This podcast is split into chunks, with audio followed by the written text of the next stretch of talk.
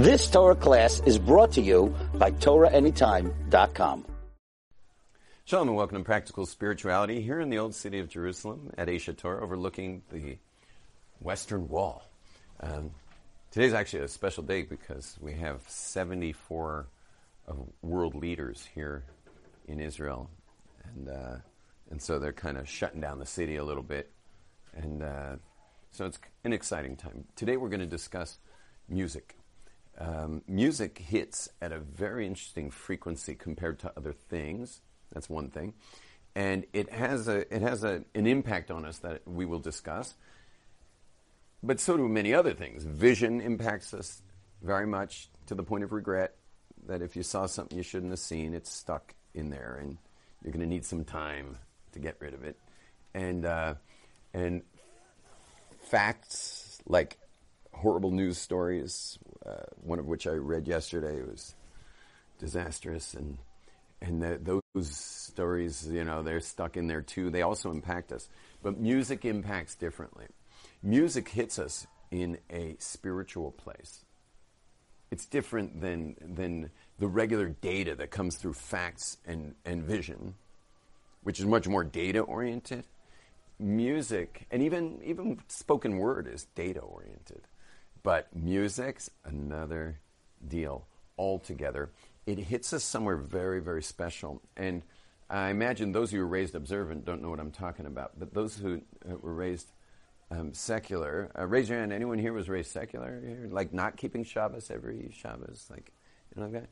Wow, record number. Record number.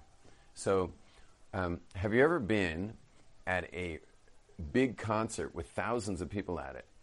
With music playing, you know, maybe even better if it was techno type, and the whole entire room's moving vibrationally together in this most amazing way. That's that's taken you away from normal life. It's it's almost it's it's almost like you feel the the fear that it's going to go away, which of course is going to go away. You're at a concert; it's got to end, but it, it will end but it's but you kind of wished it wouldn't. Because you're you're connected. You're you're as as they might say in the Bronx you're jiving. You're you're in in you're in a a vibrational resonance. And and it's with a lot of people and everyone's having the same exact thing happen. And there's and th- that resonance is real. And the, the band is not just playing their instruments vibrationally, which is being pumped out of speakers, which render the vibrations outward, but the people themselves are like the strings of the guitar that are vibrating.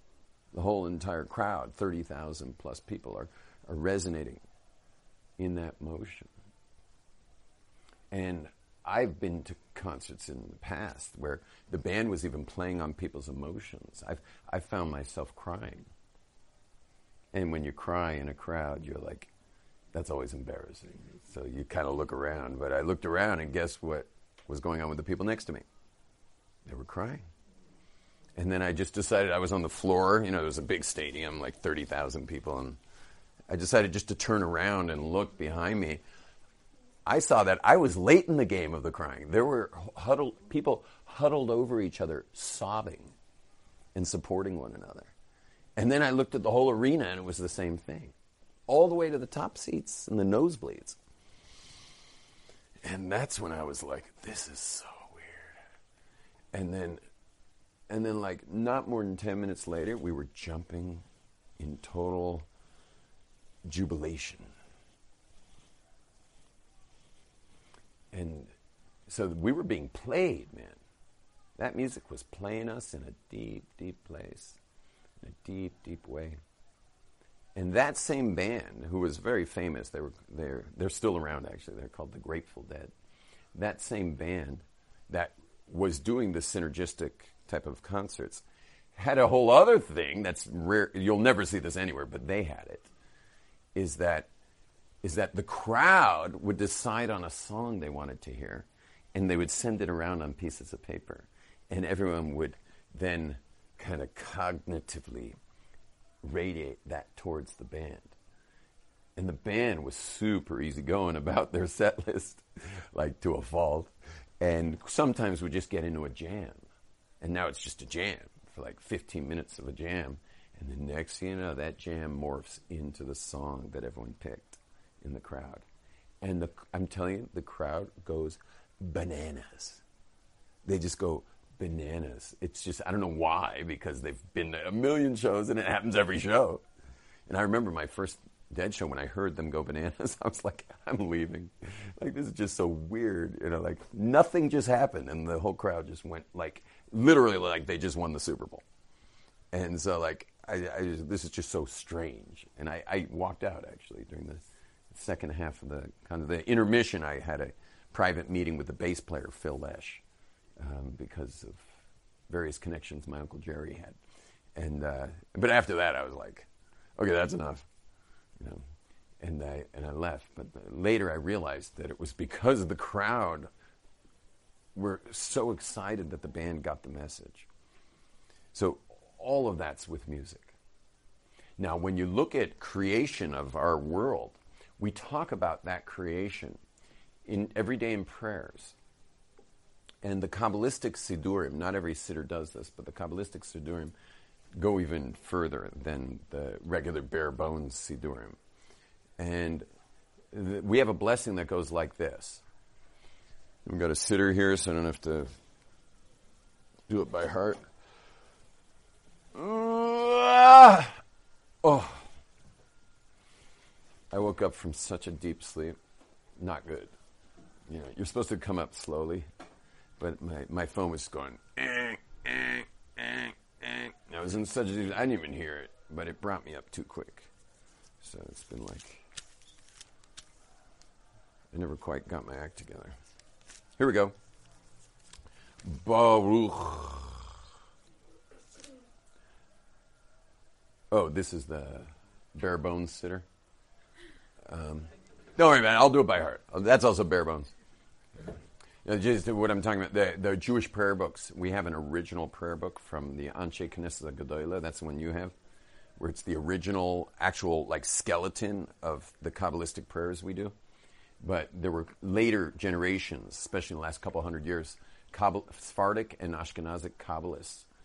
I don't know where they felt they had the audacity to do this, but they put words into a 25 year old, 2,500 year old text they added Kabbalistically important things. That the people who pray the regular Ashkenaz prayer book, which is the bare bones skeleton prayer book, that even the Sephardic Jews prayed from, everyone prayed from that. The, um, the, the Sephardic and the Hasidic added the Kabbalistic stuff. So the it's not that the Ashkenazim aren't having all of that in mind. You understand? If you know what you're doing, you have all of that in mind. But the but the Sephardic rabbis and the Hasidic rabbis felt it was necessary to, to actually bring them into print, like print the words that you're supposed to be thinking of. Not all the time, but just sometimes. Anyway, so listen to, listen to the, you might want to look at it while I'm saying it, but the, so we say, Baruch Ata Hashem, Tzan Yishtamach, Baruch Ata Hashem, Kel, God, Melech Gadol Umuhulal Bat Tishbachois. I'm not even translating that. Kel ha'hoidais adain ha'niflois. Now, all of this is about creation. He's the master of what's called Pele. Pele means wonder, and wonder means something from nothing, like beyond nature, because nature is always something from something. That's how nature works. It's always cause and effect. There's something from something. There's a cause and effect.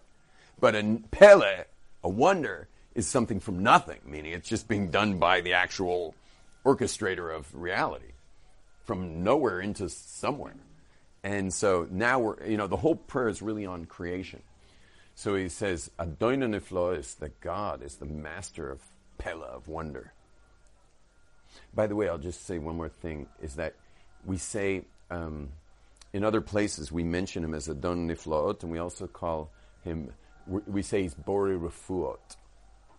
We also say he's Bore Refuot, which means he creates. Bore means something from nothing. Again, it's also a language of something from nothing. And he's Bore Refuot. You know that means? That he creates Refuot out of nowhere. It always comes after Kel, Kelaniflois, that he's the, He's the master of wonder.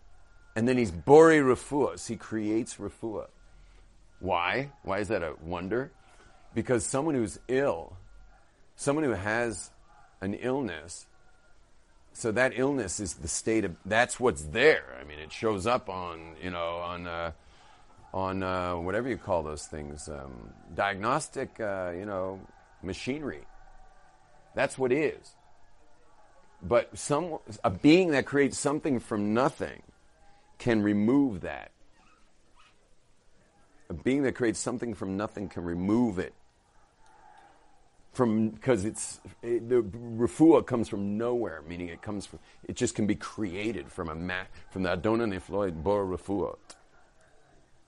Yeah, he can make that happen, and I've seen it happen. I've seen both. I've seen it not happen, and I've seen it happen, but really wondrous things. Wondrous things. I had I had a guy, um, secular Jewish guy in L.A I happened to be visiting LA for a few weeks with my wife, and and uh, many many years ago, and he comes to me like white as a ghost, and he comes into my parents' house, and falls into my arms crying, and he says he'll he'll never he'll never be able to have kids because of uh, testicular cancer. And uh, he just got diagnosed and he came straight to my house because he knew I was in town.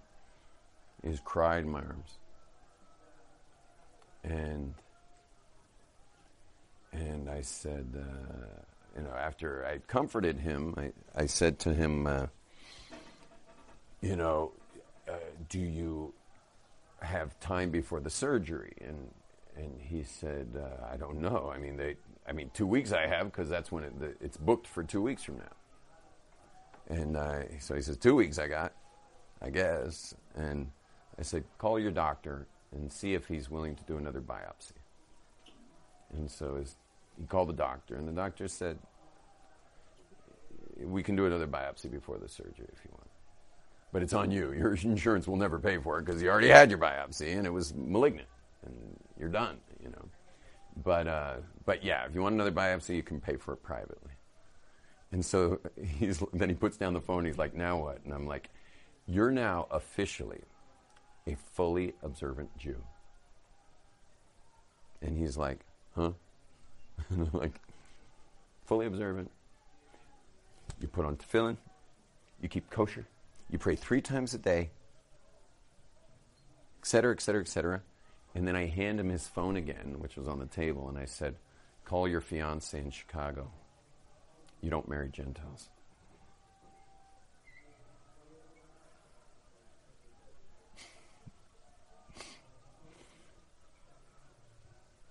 And he broke it off right in front of me.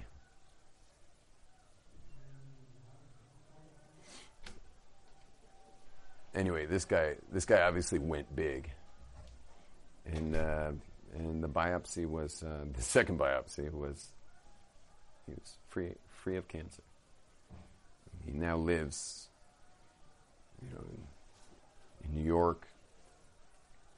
Fully observant guy, kept it, you don't mess with it. Once you get that, you don't mess with it. Married to a wonderful lady, three beautiful children, and uh, just now you don't. We can't. I wish we had many more stories like that, you know. But the but God is the the master of, of wonder. Anyway, but what we say after that is Adonai Bore Kol. He creates all the souls. He creates all the souls. We're talking about how God creates the world, so why is it mentioning He creates all the souls? And I'm not going to go deep into that because we're going to go on the next line. Haboicher b'shire zimra. Haboicher b'shire zimra. Who chose to create the world. You got to add that in parentheses.